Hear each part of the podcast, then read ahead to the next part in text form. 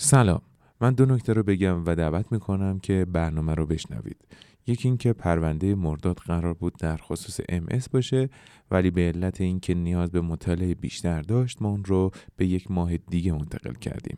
و نکته دوم این که در میزگرد این برنامه که میشنوین یک مشکل صدا برداری هست که از ابتدا ازتون عذرخواهی می‌کنم و قول میدم که در برنامه بعدی حتما رفت بشه. دعوت می‌کنم که این برنامه رو بشنوید.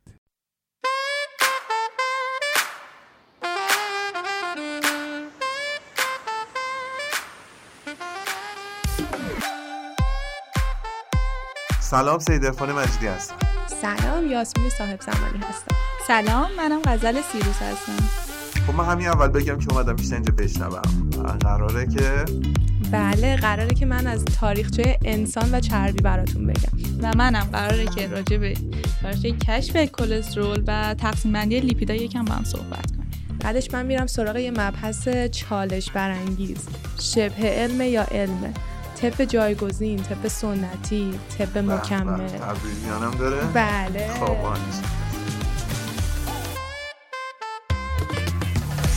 تاریخچه چربی چی می‌دونیم؟ چی قراره؟ بیشتر بدونیم در واقع اینطوری بوده که اوایلش اصلا چیزی تحت عنوان روغن و پخت و پز با چربی و اینا وجود نداشته.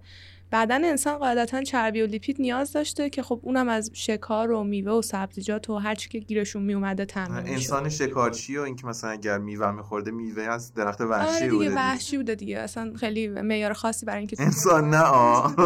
اون چیزی که میخورده کشته.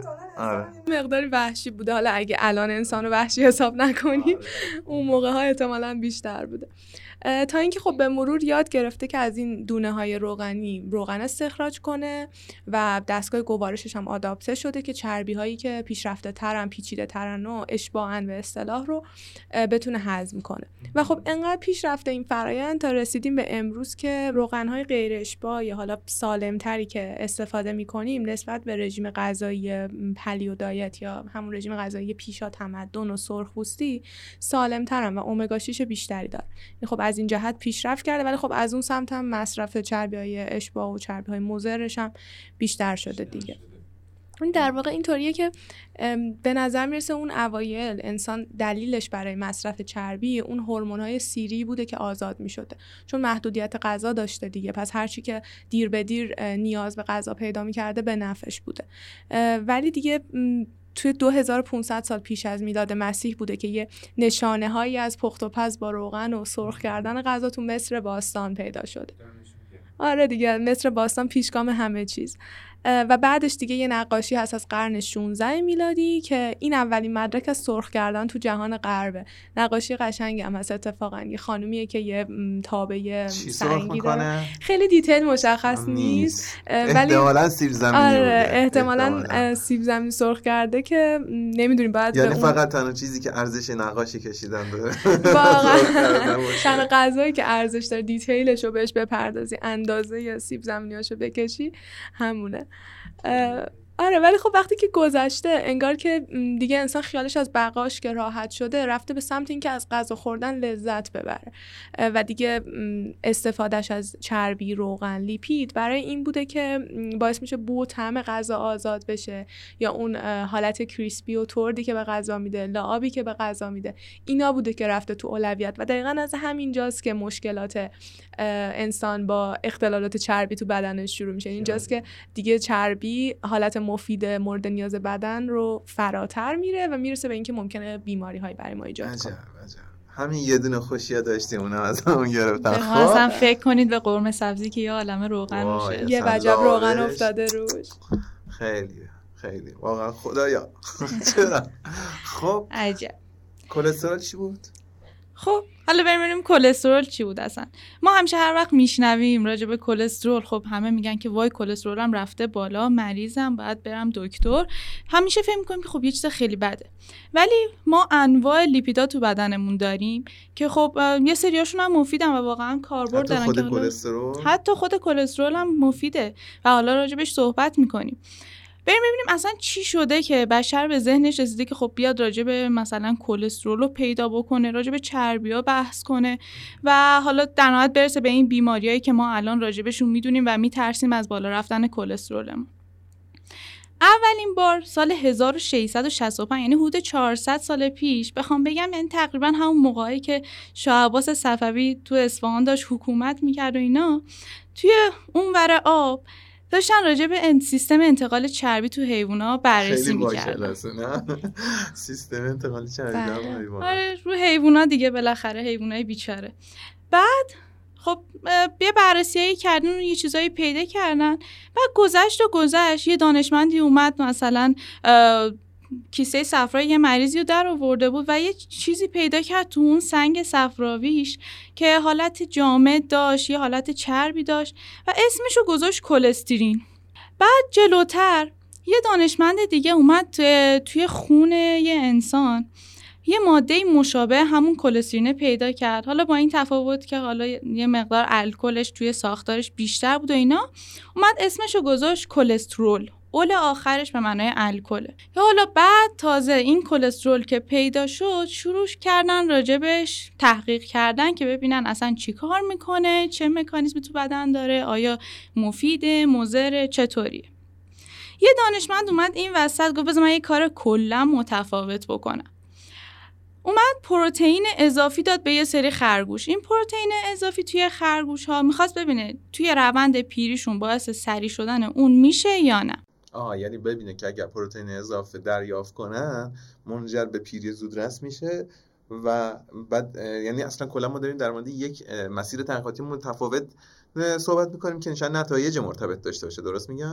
اینجا می‌خواسته روند پیری رو با بیماری های قلبی عروقی که مرتبط با چربی هستن بررسی بکنه توی خرگوش ها بر همین یه ارتباطی با حالا اون کلسترولی که ما راجبش صحبت می‌کنیم داشته و فکر می‌کرده که این پروتئین اضافی ممکنه یه باعث تولید کلسترول باعث تولید چربیا یا افزایش چربیا باشه که بعدا از اون طرف اثر بذاره روی بیماری هایی که باعث مرگ این خرگوش میشن. و اتفاقا این آزمایشش جواب داده و این پروتئین اضافی تبدیل به لیپید شده و این لیپید و چربی باعث بیماری توی خرگوش شده که در نهایت منجر به فوتش و تسریع روند پیریش شده. خیلی جالبه این قضیه برای من چون ما وقتی اسم چربی میشنویم خب ناخودآگاه علامت خطر میاد تو ذهنمون مضر زیادیش مضره حتی کمش شاید آسیب زا باشه. ولی وقتی پروتئین رو میشنویم پروتئین زیاد مصرف کن برای بدنت آره. خوبه برای عضلاتت خوبه. و بعد یه نتیجه تحقیقات علمی هست که نه اتفاقا پروتئین هم می‌تونه باعث مشکلات قلبی بشه. کلا هر چیز اضافهش خوب نیست آره، دیگه هر چیزی خیر آره. حالا یه دانشمند دیگه اومده این پروتئین اضافی رو بررسی که گفت خب حالا چرا من راه دور برم؟ هم کلسترول خالص رو میام میدم به خرگوش ها ببینم مثلا حالا همون کلسترول خالص چه اثری داره. و دید که خب توی خرگوش ها باعث بیماری های مرتبط با کلسترول مثل آترواسکلروز شد. بعد اومد یه کار دیگه کرد. حالا در مورد آترواسکلروز هم یکم توضیح بدین شاید جالب باشه. آترواسکلروز یه بیماریه که چربی ها میاد توی دیواره عروق رسوب می‌کنه و باعث تنگ شدن دیواره عروق میشه و همین چون خون رسانی به حالا بافت های بدن و سلولای بدن رو کم می‌کنه می‌تونه باعث ایجاد مشکلات توی بدن بشه. مثل مثلا اگر توی رگ های قلب این اتفاق بیفته می‌تونه باعث سکته قلب بشه که ما می‌بینیم. و الان خیلی بیماری شایعه آترواسکلروز داشتم می‌گفتم. اومد توی موش و سگ این بار بررسی کرد که اگه بیاد کلسترول خالص بهشون بده چه اتفاقی میفته آیا مثل خرگوش آتروسکلروز می‌گیرن یا نه؟ و چیزی که عجیب بود این که توی موش و سگ همچین چیزی رو ندید. و بعدها فهمیدن این به خاطر این بوده که توی موش و سگ کلسترول میمد به صفرا تبدیل میشه و مانع آثار بد کلسترول توی موش و سگ و ایجاد آتروسکلروز می‌شد که این توی خرگوش کمتر دیده میشه. پس تا اینجا که همش کلسترول بد بوده کجا به دردمون می‌خوره؟ خب حالا بریم ببینیم کجا به دردمون خورده. توی جنگ جهانی دوم برای درمان مسموم نیاز به سری دارو داشتن که این داروها پایه و اساسشون استروئید و چربی بوده و ماده اولیه این استروئید کلسترول بوده. پس اینجا الان همه دانشمندا بسیج شدن تا بیان کلسترول رو تولید بکنن برای به دست آوردن این داروها.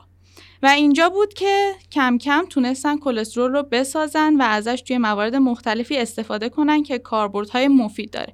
که بعدا بیشتر راجع به کاربردهای مفیدش صحبت می‌کنیم.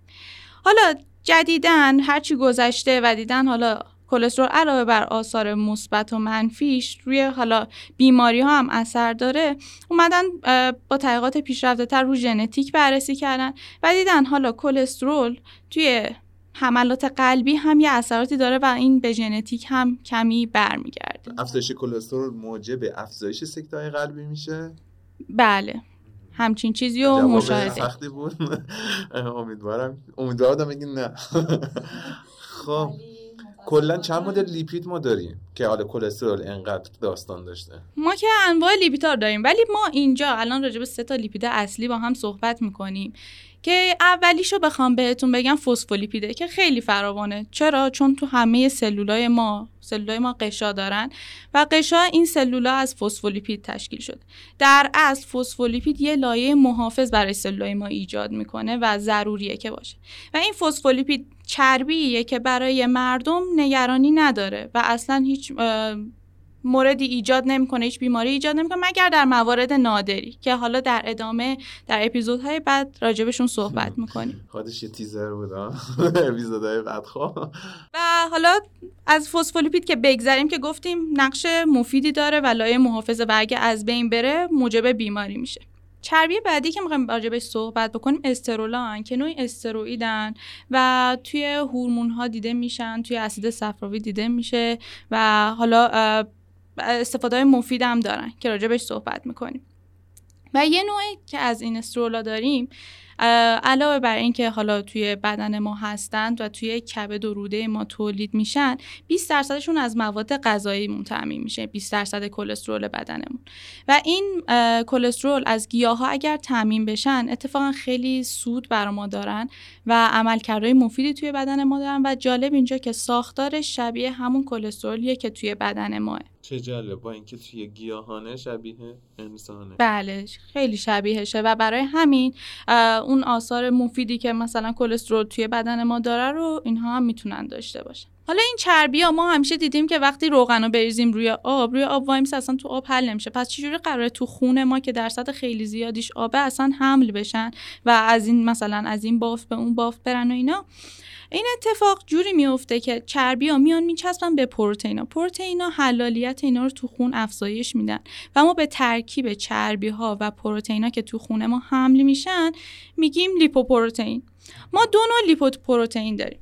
این لیپوپروتئین ها یکیش HDL یکیش LDL فکر کنم احتمالا توی آزمایش خوناتون دیده باشین همچین چیزیو. یکیشون به اسم چربی بد شناخته میشه یکیشون به اسم چربی خوب. LDL اون چربی بد است. چرا؟ چون که میره و توی رگهای ما رسوب می‌کنه. ولی اون HDL بهش میگن چربی خوب. حالا چرا؟ به خاطر اینکه میاد کلسترول ها رو از بافت ها می‌گیره و تحویل کبد میده تا کبد دفعشون کنه. و این به نفع ما کار می‌کنه که اون کلسترول ها توی خون ما رسوب نکنن و اون بیماری آتروسکلروز رو ندن دیگه. حالا ولی به هر حال HDL که خوبه و خیلی هم به ما سود میرسونه. یعنی درصدش باید از یه حدی پایینتر نره و اگه پایینتر بره باعث بیماری میشه و حواسمون باید بهش باشه. بریم سراغ چربی سومی که اصلا شایع ترین لیپید توی بدن ما تریگلیسیریده. این هم احتمالا تو آزمایشاتون باید دیده باشین که از این غذاهایی که ما می‌خوریم غذای چرب مثل فست فود و اینا از تمام اینا وارد بدن ما میشه و دو نوع داره. چربی اشبا و غیر اشبا.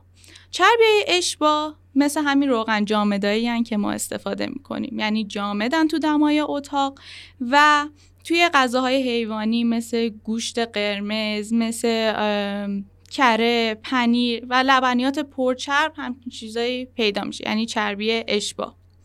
و نوع غیر اشباهش توی دمای اتاق مایه و از گیاهان معمولا به بدن ما می‌رسه. و اون غیر اشباعه اتفاقا برای بدن ما مفیده. چرا؟ مثل مواد ضروری مثل اسید چرب امگا 3 که ما خیلی میشنویم جدیدن که برای بدنمون مفیده و خوبه توی چربیایی که استفاده می‌کنیم حضور داشته باشن توی چربیای غیر اشباعه. و چربی غیر اشباع توی تون ماهی ماهی سالمون آجیلا دانه های مختلفی که داریم آووکادو و سبزیجات برگی می‌تونیم ببینیم. چه جالب. پس تو ماهی ها چربی غیر اشباع داریم بله تو ماهی ها همون اومگا 3 که میگن هم ماهی داره و اینا می‌تونیم ببینیم. در واقع خوشمزه ها چربی اشبا دارن بعدن اونایی که حالا همچین نیستن خوب که چربی نیستن. غیر اشباع آره. داشته باشن.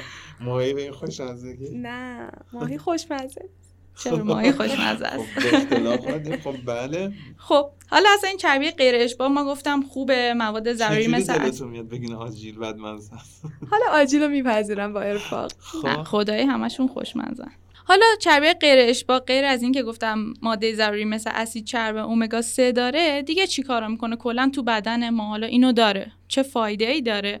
اینکه التهاب رو کم می‌کنه. اگه فشار خون داشته باشین فشار خون رو کاهش میده و میزان تریگلیسیرید رو حتی کاهش میده تریگلیسیرید بدن رو. و اینکه اون ریسک مرگ ناگهانی در سر حمله های قلبی که ما الان جدیدا زیاد می‌بینیم اونم در نتیجه مصرف چربی های اشباع رو هم کم می‌کنه. پس در نتیجه تا اینجا غیر اشباع برامون مفید بودن. برخلاف اشباع که دیدیم باعث چه بیماریایی میشه و هر روز داریم توی جامعه می‌بینیم که مردم چقدر درگیرن با چربی اشباع. و الان به این نتیجه رسیدیم کاملا که تمام لیپیدها بد نیستن و ما لیپیدهای خوبم داریم.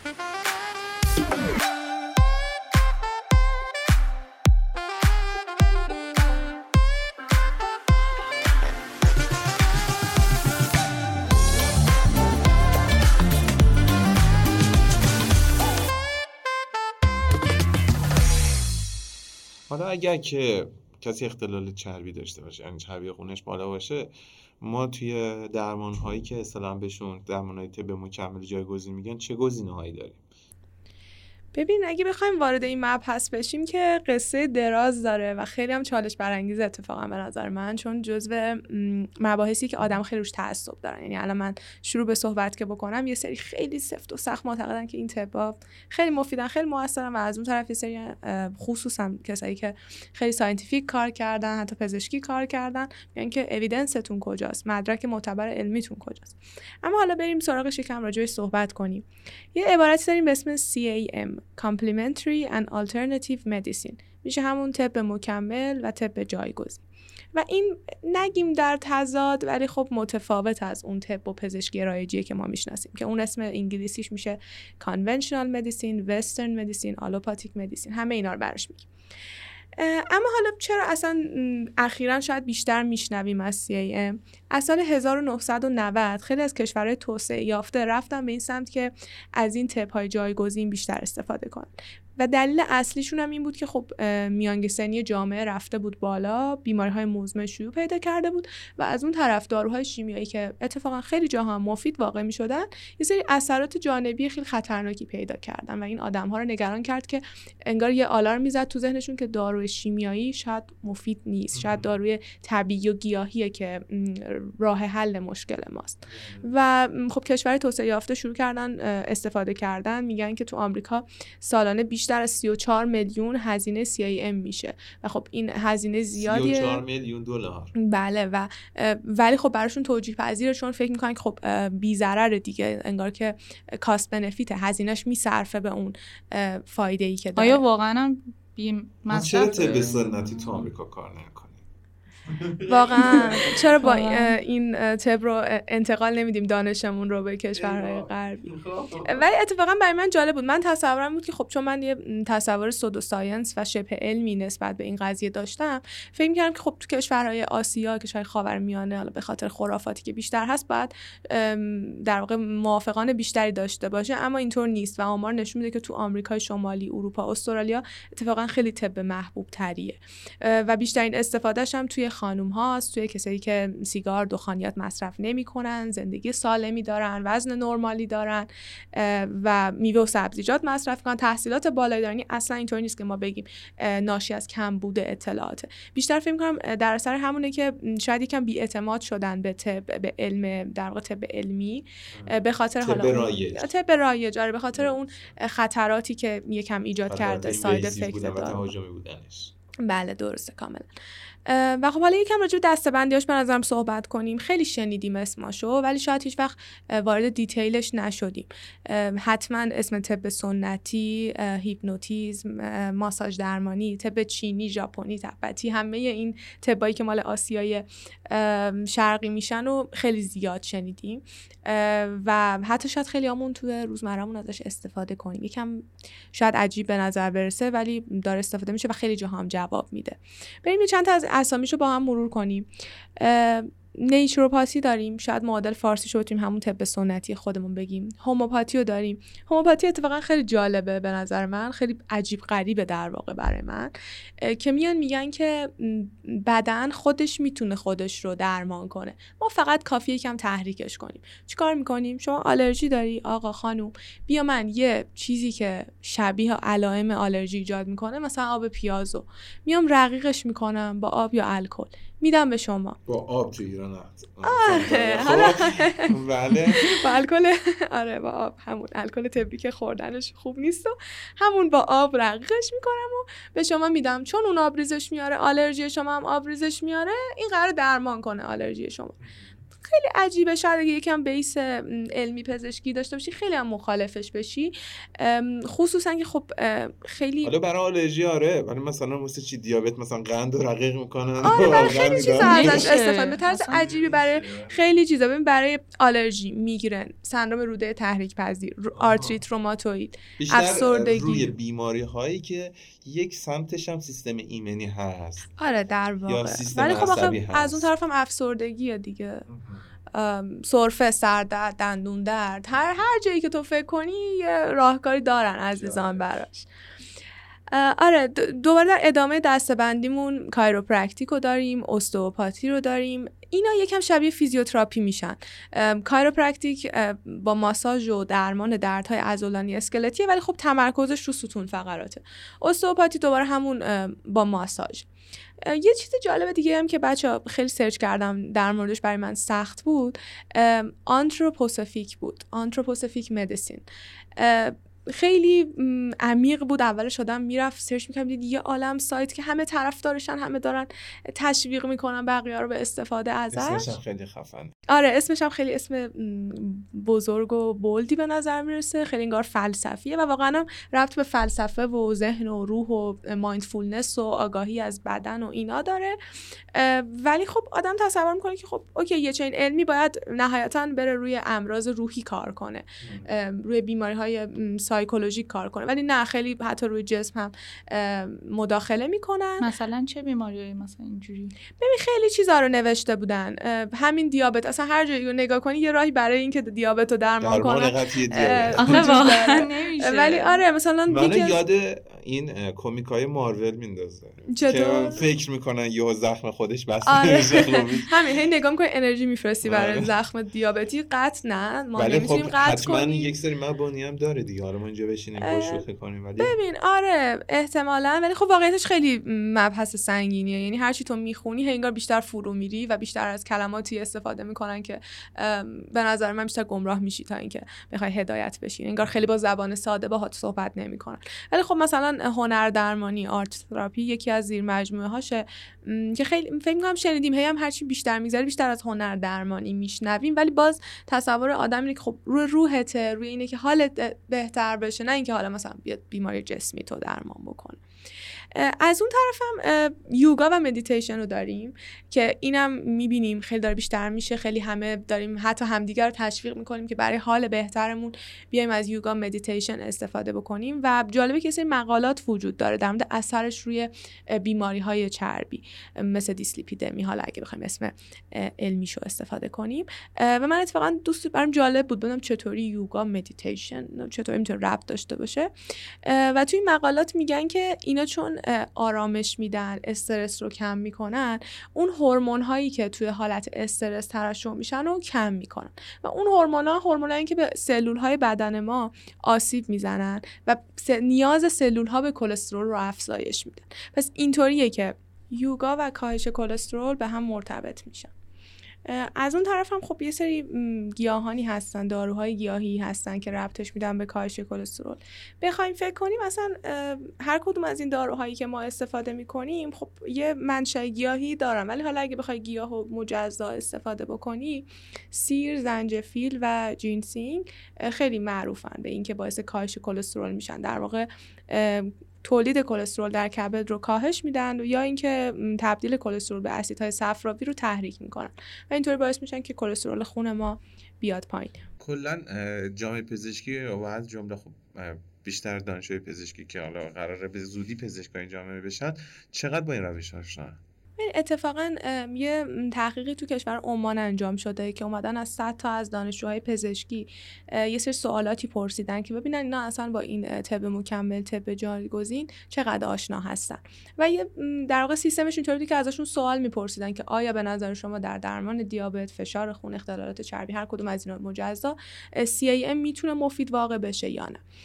و خب حالا متفاوت بوده نظرت اما اگه بخوایم اکثریت رو در نظر بگیریم خیلی ها معتقدن که بله استفاده از گیاهان دارویی می‌تونه موثر باشه. حالا توی هر کدوم از این بیماری ها با درصدهای متفاوت. اما از اون طرف هم اکثریتشون معتقد بودن که برای اعتماد و استفاده از این روش های جایگزین باید تحقیقات علمی معتبری صورت بگیره. یعنی در واقع باید یک اویدنسی باشه که همونطور که طب پیشرفته رو برای هر تیکش ما یک مدرک علمی یک پژوهش معتبر داریم برای استفاده از این روش ها باید همونقدر مطمئن باشیم که ضرر خاصی ندارن و همچنین موثر واقع میشن درست. حالا من اصلا کلا یه چیزی از اول برنامه تو ذهنم بود و اونم این بود که روی پاکت هایی که خوراکی هایی که نسبتا چربن مثل نمی‌دونم چیپس و پفک و اینا دیدین روش نوشته zero trans؟ یعنی پذیرفته که این محصول چربه ولی zero trans. این trans و قصه چربی چیه؟ اتفاقا روی روغنا خیلی مد میدیدیم که توی تبلیغات تلویزیونیشون تبلیغ می‌کردن که zero trans و اینا. بذارین براتون بگم. چربی cis داریم و چربی trans. چربی trans اون چربیه که باعث افزایش احتمال بیماری قلبی عروقی میشه و در کل چربی خوبی نیست. اما cis مدلیه که حالا ریسک بیماری قلب عروقی رو کاهش میده. و نکته ای که داره با حرارت و حالا حرارت مداوم بیشتر این cis می‌تونه به trans تبدیل بشه. اتفاقی که حالا می‌تونیم توی فست‌فودیا ببینیم که از یه روغن چند بار استفاده می‌کنن این اتفاق می‌تونه رخ بده و اون چربی trans ایجاد بشه و برای ما ضرر داشته باشه.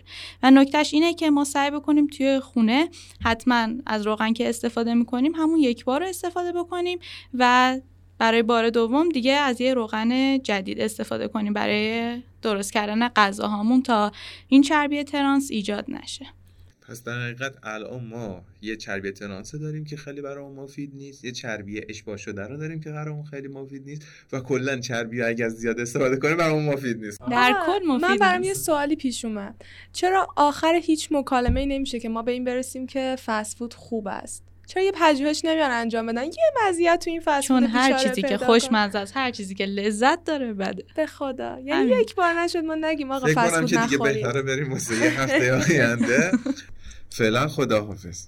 خداحافظ تا هفته آینده که من با دست پر بیام در مورد مزایای مصرف فست من میگم که به امید روزی که ما غذای چرب و فسفود بخوریم ولی نگران مریض. یعنی دیدتون رو دوست دارم. این دو ساعت نشستی حرف زدی. آخر کارم با غذای چرب. زیر همین دو ساعت حرف زدن ما بالاخره یه رای پیدا می‌کنیم که مریض نشیم و غذا رو بخوریم.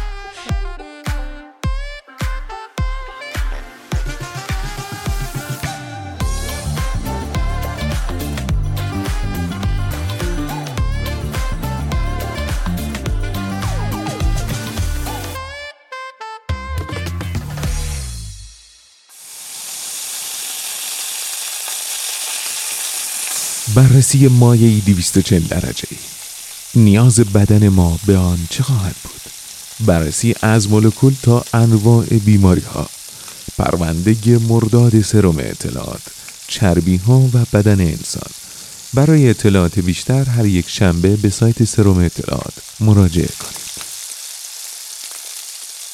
و حال زهران از برامون از چربی های اشباه و غیر اشباه و تأثیرش روی رژیم غذایی میگه.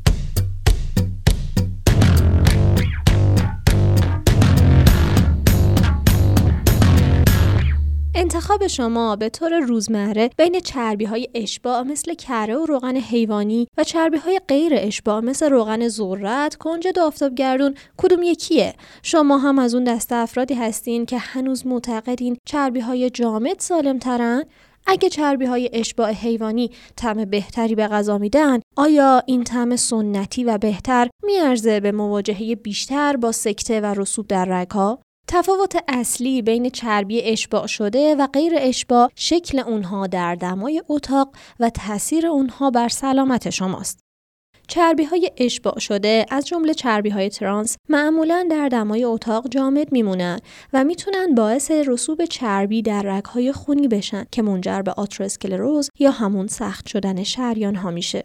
در مقابل چربی های اشباع نشده در دمای اتاق به صورت مایع باقی میمونند و احتمال کمتری داره که شریان های شما رو مسدود کنند. علاوه بر این بیشتر چربی های اشباع نشده از منابع گیاهی مانند زیتون، آووکادو و آجیل به دست میان در حالی که بیشتر چربی های اشباع شده از منابع حیوانی مثل گوشت قرمز، مرغ و لبنیات به دست میان. چربی های رژیمی برای سالم ماندن بدن شما مهم هستند اونها انرژی فراهم می کنند، از اندام های شما محافظت می کنند، رشد سلول ها رو حفظ می کنند، فشار خون رو تثبیت می کنند و به بدن شما در جذب مواد مغذی خاص کمک می کنند. در ادامه مفصلتر واسهتون توضیح میدم که چرا چربی های اشباع با احتمال بسیار بیشتری افراد رو در معرض خطر کلسترول بالا و بیماری قلبی قرار میده و همچنین توضیح میدم که هر کدوم از انواع چربی ها رو در یک رژیم غذایی سالم و متعادل به چه شکلی بگنجانیم. چربی اشباع شده چیه؟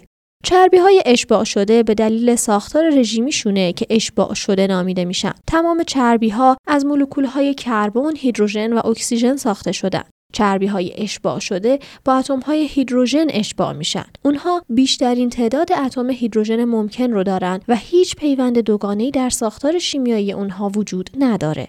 چنین ساختار شیمیایی مسبب این میشه که اون چربی در دمای اتاق جامد باشه مثل کره و دنبه. غذاهایی که حاوی چربی های اشباع شده هستند عبارتند از گوشت حیوانات شامل گوشت گاو، مرغ و خوک، برخی روغنهای گیاهی مانند هسته خرما یا روغن نارگیل، فراورده های لبنی شامل پنیر، کره، شیر، بستنی، خامه ترش و پنیر خامه‌ای، گوشت های فراوری شده شامل بولونیا، سوسیس، هات داگ و بیکن، میان وعده ها و دسرهای از پیش بسته بندی شده شامل کراکر، چیپس، کوکی و شیرینی. چرا باید چربی های اشباع شده رو در رژیم غذایی خودمون محدود کنیم؟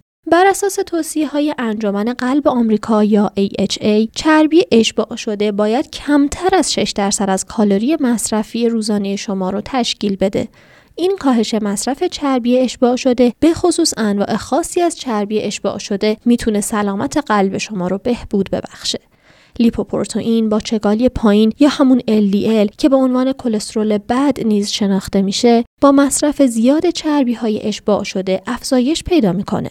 برخی تحقیقات نشون میدن که سطح بالای LDL می‌تونه خطر ابتلا به بیماری های قلبی رو افزایش بده.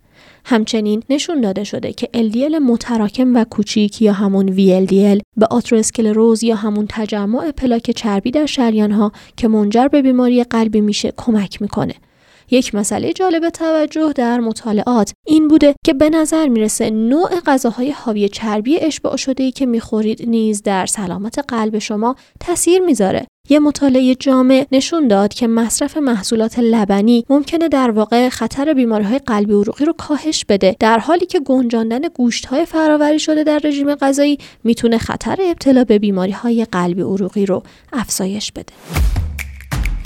با آگاهی حریف بیماری سلام های دکتر وقتتون بخیر. سلام وقت شما بخیر. متشکر از دعوتتون. بنده دکتر آرمان عرب هستم. متخصص تغذیه و رژیم درمانی و عضو انجمن تغذیه ایران در خدمتتون هستم. خواهش می‌کنم. ما توی روز چقدر چربی نیاز داریم؟ خیلی سوال قشنگیه. ولی بذار سوال رو یه ذره من اصلاحش بکنم اگر صلاح بدونیم اینکه ما چقدر چربی نیاز داریم رو به دو شکل میشه گفت. یکی اینکه ما چند گرم چربی در روز نیاز داریم. یکی اینکه چه نسبتی از انرژی روزانه ما باید از چربی باشه. فکر می‌کنم سوال دوم پاسخ بهش دقیقتر و راحتتره و برای هر فردی می‌تونه شخصی سازی بشه. چون عملا وقتی ما میگیم برای مثال الان یک فردی 100 گرم چربی در روز نیاز داره این شاید برای یک رژیم با 2000 کیلوکالری انرژی باشه.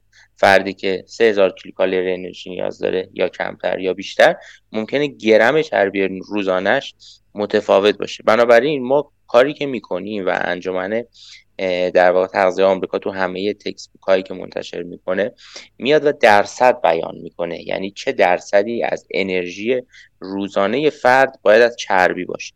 که این برای افراد بزرگسال معمولا 20 تا 35 درصد کل انرژی روزانه از چربی. برای مثال اگر فردی 2000 کیلوکالری در روز انرژی مورد نیازش باشه 20 تا 35 درصد این مقدار می‌تونه به چربی اختصاص داده بشه. درسته. حالا من واقعیت دنبال یک چیزی بودم که یه خورده مثلا توی زندگیمون بتونیم ازش استفاده کنیم. مثلا درسته. میشه چیزی رو گفت یا مثلا معیاری داشت برای این قصه؟ نگاه کن ما معمولا خب دو تا توصیه خیلی حالا بخوام توصیه خیلی ساده بکنم. معمولا ما دو تا توصیه می‌کنیم. یک اینکه سعی کنیم تا جایی که میشه روغن رو کم کنیم. اصلا این یه زمانی یه ترسی نسبت به روغن ها به وجود اومده بود و یه فوبیایی به وجود اومده. هنوز هم هست. یعنی الان از هر ده تا بیماری که میاد با کبد چرب نه نفر و نیمشون میگن که ما به خاطر چربی خوردن کبد چربی گرفتیم در صورتی که اصلا اینطور نیست. یعنی واقعا یه فوبیایی وجود داره به چربی. بله. ولی اگر بخوایم حالا دو تا توصیه کلی بکنیم. یک اینکه زیاده روی نکنیم تو مصرف روغن. و دو بیایم از روغن های سالم استفاده بکنیم. حالا نسبت به روغن هایی که تو بازار داریم یه سری گزینه ها بهترن یه سری گزینه ها خوبن یه سری گزینه ها بدن و یه سری گزینه ها بدترن. ما بیایم از اون بهترها و خوبها استفاده بکنیم. این دوتا توصیه کلیه ولی واقعا اگر بخوایم گرم بگیم در روز اصلا همچین چیزی امکان پذیر نیست بر اساس تفاوت هایی که در افراد وجود داره. چرا؟ مثلا برای یک سری از اسیدهای چرب ضروری. مثل در واقع اسید چرب امگا 3 گیاهی alpha-linolenic acid یا اسید چرب امگا 6 alpha-linoleic acid. ما برای این دوتا یک گرم در روزی داریم ولی راستش رو بخوای همون گرم در روز هم قابلیت در واقع اینکه تو زندگی فرد ما بیایم اعمالش کنیم نداره. یعنی الان امکانش نیست واقعا ما یک رژیمی بیایم طراحی بکنیم که دقیقا این مقدار گرم در روز رو به بدن فرد آلفا لینولنیک برسونه. ممکنه بیشتر باشه ممکنه یک کوچولو کمتر باشه. این بیشتر تو مواردی که فرد بیمارستانه و ما یک رژیم بیمارستانی داریم بهش میدیم یا حالا بعضا تغذیه وریدی داریم بهش میدیم شاید بیشتر قابل دسترسی باشه. درسته بعد توی سنین مختلف چی؟ مثلا نیاز به چربی ما در کودکی یا در میان سالی تغییر می‌کنه؟ این تغییر می‌کنه بله. نگاه کنیم ما سه تا معمولا دستبندی داریم. برای اینکه بیایم درشت مغذی ها رو کلا توصیه بکنیم که چند درصد از انرژی روزانهشون از چربی باشه. این تقسیم بندی ها به سه صورته که میگیم کودکان یک تا سه سال چهار تا 18 سال و بالای 18 سال. به این سه تا دسته تقسیم می‌کنیم پس شد یک تا سه سال چهار تا 18 سال و بالای 18 سال. و دوباره همون درصدها رو میایم برای این سه تا گروهمون بیان می‌کنیم. یعنی برای کودکان یک تا سه سال سی تا چهل درصد انرژی روزانهشون می‌تونه از چربی باشه. سی تا اگر یه درصد؟ یعنی تقریبا نصفش؟ دقیقا. سی تا چهل درصد می‌تونه از چربی باشه.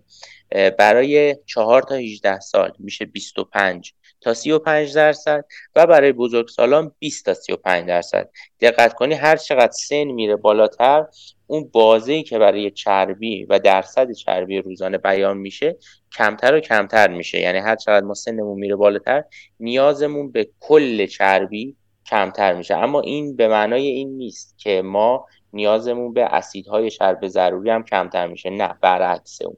اسید نیازمون به اسیدهای چرب ضروری با افزایش سن بیشتر میشه.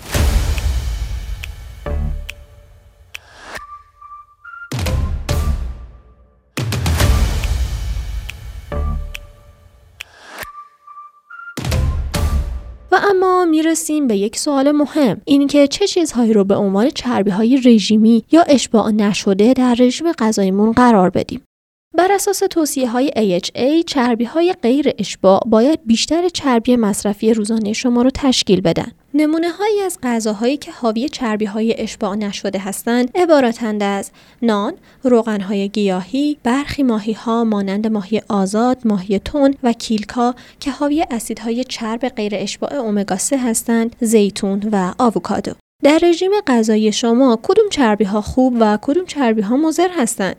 اگه به میزان کلسترول و تریگلیسیرید خودتون دقت می‌کنین سعی کنین انواع غذاهای سالم مانند گوشتهای بدون چربی سبزیجات میوه ها حبوبات و غلات کامل رو هم در نظر بگیرید هرچند برای کشف کامل تاثیرهای چربی اشباع نشده و غیر اشباع بر بیماری های قلبی عروقی تحقیقات بیشتری مورد نیازه. اما متخصصان هنوز هم توصیه می کنند که مصرف چربی خودتون رو محدود کنین. واضحه که یک مشت گردو یا یک تکه گوشت بدون چربی انتخاب بهتری برای وعده های غذایی شما نسبت به یک کیسه چیپس یا کالباسه. درسته که هر دو حاوی چربی اند اما آجیل و گوشت بدون چربی حاوی ویتامین ها مواد معدنی و سایر مواد مغذی سالم نیز هستند. در حالی که چیپس و گوشت فراوری شده ممکنه قند مواد نگهدارنده شیمیایی نمک و چربی های ترانس بیشتری هم باشند. همه این موارد می‌تونه تاثیر منفی بر سطح چربی و سلامت قلب شما داشته باشه. خلاصه اینکه اختلاف نظر زیادی در مورد میزان چربی اشباع شده ایمن یا سالم وجود داره اما بهترین و مطمئنترین راه اینه که چربی های اشباع نشده رو به عنوان منبع اصلی چربی ها انتخاب کنید. این کار به شما کمک می‌کنه تا چربی مورد نیاز روزانه خودتون رو با اونها تامین کنین و از منابع ناسالم چربی های اشباع شده مانند گوشت های فراوری شده که خطر مشکلات سلامتی رو افزایش میدن اجتناب کنین. بر اساس آمارهای به دست اومده افزایش شیوع چربی خون یا دیسلیپیدمی به شدت با میزان مرگ و میر ناشی از بیماریهای قلبی عروقی مرتبطه در یک تجزیه و تحلیل کوتاه مدت که برای تعیین رابطه بین الگوهای غذایی و دیسلیپیدمی در مردان 40 تا 64 ساله انجام شده دو الگوی غذایی عمده شناسایی شد. الگوی غذایی کره مبتنی بر برنج که مانند الگوی غذایی ایرانی هاست و الگوی دوم که الگوی غذایی غربی مبتنی بر آرده. نتیجه بررسی ها نشون داد که هرچند در مجموع مصرف بی حساب برنج و گندم به مرور زمان سطح کلسترول رو بالا و خطر رسوب چربی در رگ ها رو افزایش میده. اما با این حال افرادی که اساس رژیم غذایشون برنجه نسبت به افرادی که مصرف بیشتر آرد و نان دارند احتمال کمتری داره که دچار غلظت بالای کلسترول و LDL بشن. در حالی که افرادی که اساس رژیمشون آرد گندمه در صورت ابتلا به غلظت چربی با احتمال بالاتری با سکته و دیگر بیماری های قلبی مواجه میشن.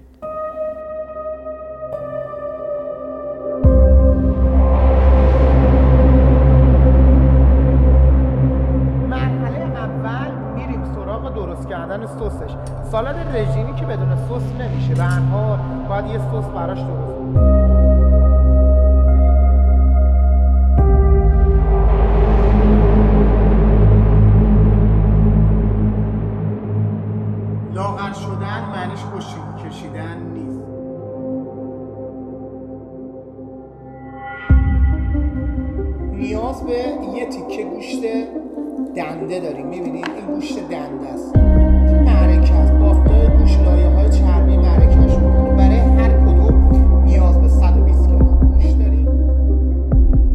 ایجاد نیازی که ریشه در انسان باستانی دارد. اشتها برانگیز. چه اتفاقی در بدن میافتد؟ قارچ و پنیر اضافه به علاوه کره. شنبه چهارده مرداد از سروم اطلاعات.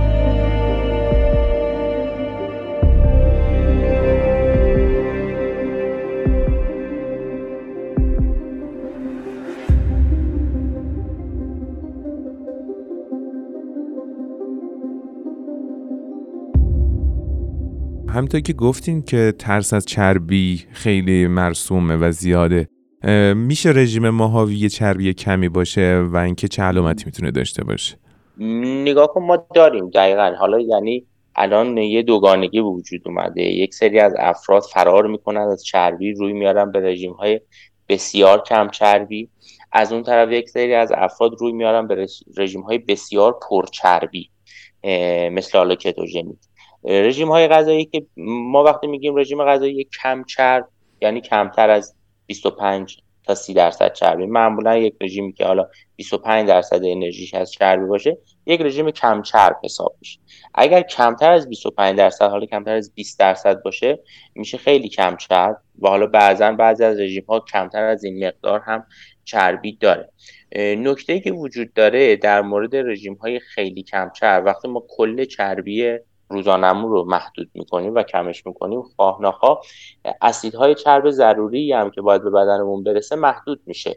یعنی ما مجبوریم روغنها رو کمتر بخوریم. حالا چه روغن خوب باشه چه روغن بد باشه و مجبوریم منابع یا سورس های اسیدهای چرب ضروری رو هم تو بدنمون و تو رژیم غذاییمون محدود بکنیم.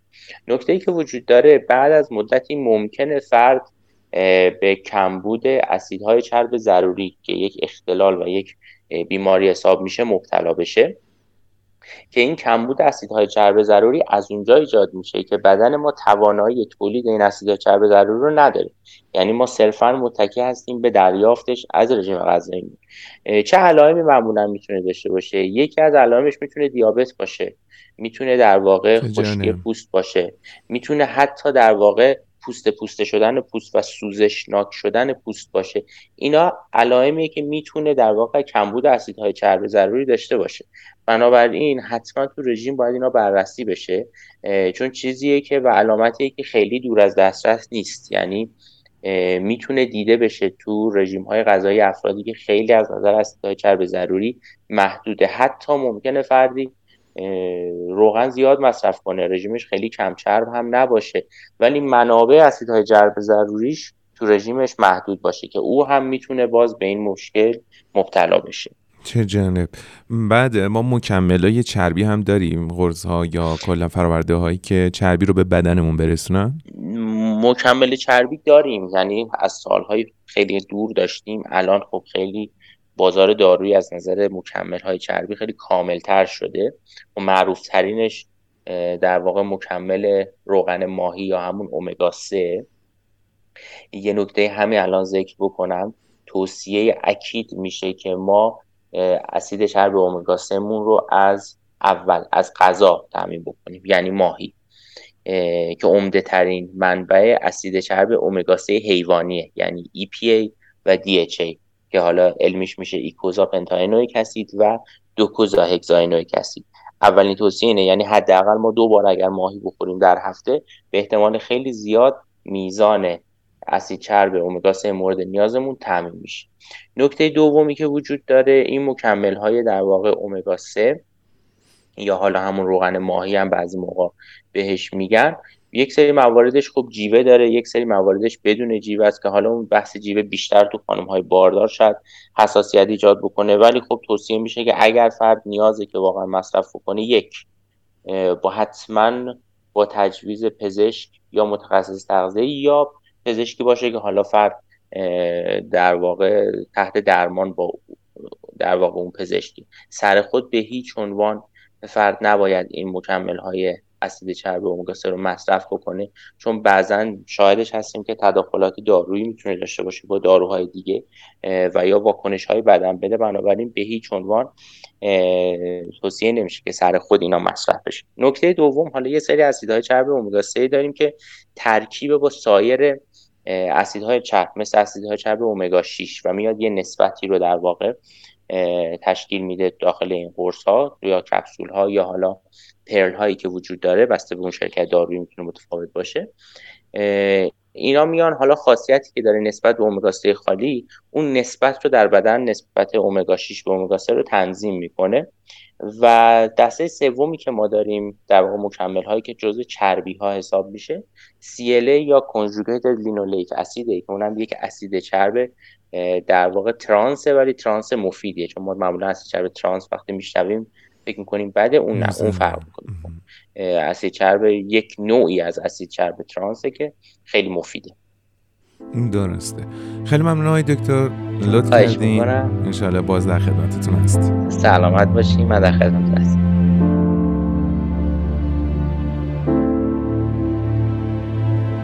همه موادی که در بشقاب تغذیه قرار دارند برای ما مهم و مفیدن داشتن نگاه کاملا مضر یا کاملا بیزرر به هر کدوم می‌تونه به سلامت ما آسیب بزنه. سالهای اخیر به علت فاصله بین اکثر افراد جامعه با پیام درست تغذیه‌ای و تکثیر ویدیوهایی که تشویق به لذت از خوردن غذاهای غیر اصولی می‌کنن شکل تغذیه بیشتر افراد رو تحت تاثیر احساس لحظه‌ای و بیتوجه به بدن خودشون کرده. ما مطمئنیم که شما بدن خودتون رو دوست دارید و این ما همراه ما هستین تا بیشتر وفادار به بدنمون باشیم خدا نگهدار.